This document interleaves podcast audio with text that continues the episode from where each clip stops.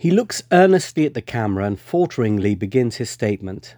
Klal Yisrael and the entire world are now confronted by a medical crisis, by a time of distress the kind of which was never seen before. We must be informed about the facts of this disease and what the expert doctors and the infectious disease specialists are telling us in a unanimous way. We cannot behave today like we did last week or two weeks ago. The halacha is that we must listen to the doctors, whether it's a sick person on Yom Kippur or a sick person that requires desecrating Shabbos. We have bowed our heads to these heavenly decrees and have closed our shuls and our yeshivas. And even though they continue to learn on the telephone. The halls of the Beit Midrashim have been emptied, and that itself is a major tragedy for us. Pray with concentration and learn as best you can, and have in mind that the Master of the universe is the trusted healer and should relieve us from all this pain, all these decrees, and show us the right path in life, physically and spiritually. The black hatted, white bearded speaker in the video is Rabbi Yaakov Perlow, the Novominsker Rebbe, revered 89 year old leader of the Haredi Orthodox Jewish community in the United States. As president of the prestigious umbrella organization Agudath Israel, his words carry weight and, particularly in a world where rabbinic guidance is of paramount importance, their import with reference to the safety of those he leads cannot be overstated. The aforementioned video was released by Agudath Israel on March 20th of this year just as the devastating effects of the coronavirus crisis began to hit the United States in a big way. Less than three weeks later, on April 7th, Rabbi Perlow died of COVID 19. His second cousin, Susannah Heschel, eulogized him in a moving tribute in Tablet, telling readers that the whole Jewish world had been diminished by the loss of an extraordinary person, a Rebbe who guided us, uplifted us, a bridge builder, and a model of how to be a Jew. The New York Times called Rabbi Perlow a persuasive orator and respected scholar, while Forward noted that his loss leaves a gaping hole in our community. Agudath Israel released a statement the day of Rabbi Perlow's death, saying that the loss to Klal Yisrael and Agudas Yisrael is incalculable. Their statement also urged mourners from the Haredi community not to attend the funeral or burial, but rather to recite psalms at home in memory of the deceased rabbi. His funeral later that day, which in normal circumstances would have attracted tens of thousands of mourners, was attended by a tiny handful of socially distanced family members and cemetery officials. The Novominsker Rebbe's passing was indeed tragic, but before I delve into that, it is noteworthy that both shortly before he died and in the action surrounding his funeral, he led by example. It would have been easier for him to say nothing at all about COVID 19, like so many of his rabbinic peers.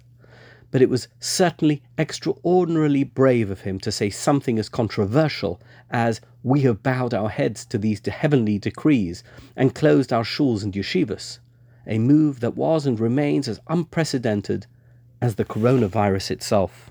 His tiny funeral also led the way at a time when it was only beginning to dawn on people how infectious COVID 19 was and is. Unlike the funerals of other notables that deliberately flouted protocols and were attended by large and careless crowds, Rabbi Perlow's funeral showed restraint. Much more importantly, it showed leadership. The tragedy of the Novominsker Rebbe's passing, besides, of course, for the personal loss to his family and immediate associates, is that after having set the agenda, the genesis of what turned into a seemingly interminable emergency situation, namely, extreme empathy for the difficulties of adopting coronavirus safety measures in a tight knit traditional community, acute awareness of COVID 19 risks, and expert halachic realism. The organization he led and many of his peers have since that time utterly failed to lead at the exact moment when good leadership is so critical. Instead, if the leadership appeared at all, it was always to respond to the demands of the community, for example, to lobby for summer camps to open. At no time since April has anyone led from the front by proactively presenting medical advice and evidence to the people who look to them for guidance. Moreover, there has never been, to my knowledge, any leadership attempt to explain the importance of following the law. Instead, and quite shockingly, at least for someone like me who grew up in the strictly orthodox world, a community that was always meticulously law abiding and sensible.